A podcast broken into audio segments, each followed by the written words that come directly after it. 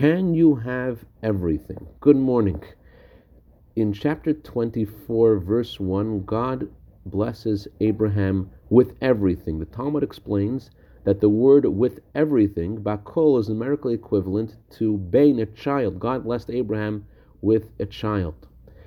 There are many reasons why God alluded to Isaac's birth with the word everything.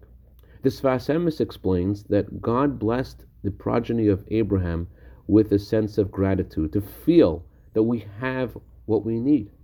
As we learn in Pirkei Avot, who is rich, someone was satisfied with their lot. That is a special blessing that God gifted the seed of Abraham.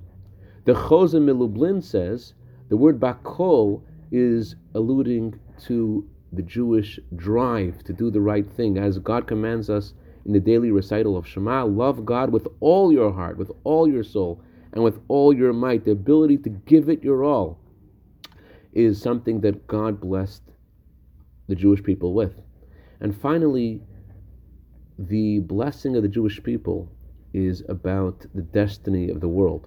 If you spell out the word bakol, bet yud taf chaf fe lamed mem dalid, you'll have the word shofar. And the Chatam Sofer says this is because God blessed Abraham's children to be the ones to be present when God would blow the shofar when he gave us the Torah at Mount Sinai. And God blessed the Jewish people to be the ones that will bring the world to the time of everlasting goodness with the coming of Mashiach when we will hear the great shofar. I could dedicate our minute of Torah today to Mr. and Mrs. Yaakov Brennanson in honor of Yaakov's birthday today and to Chaki Abasera in honor of Chaki's birthday today. May you have a year of bracha, v'atzlacha, begashmius, of Have a wonderful day.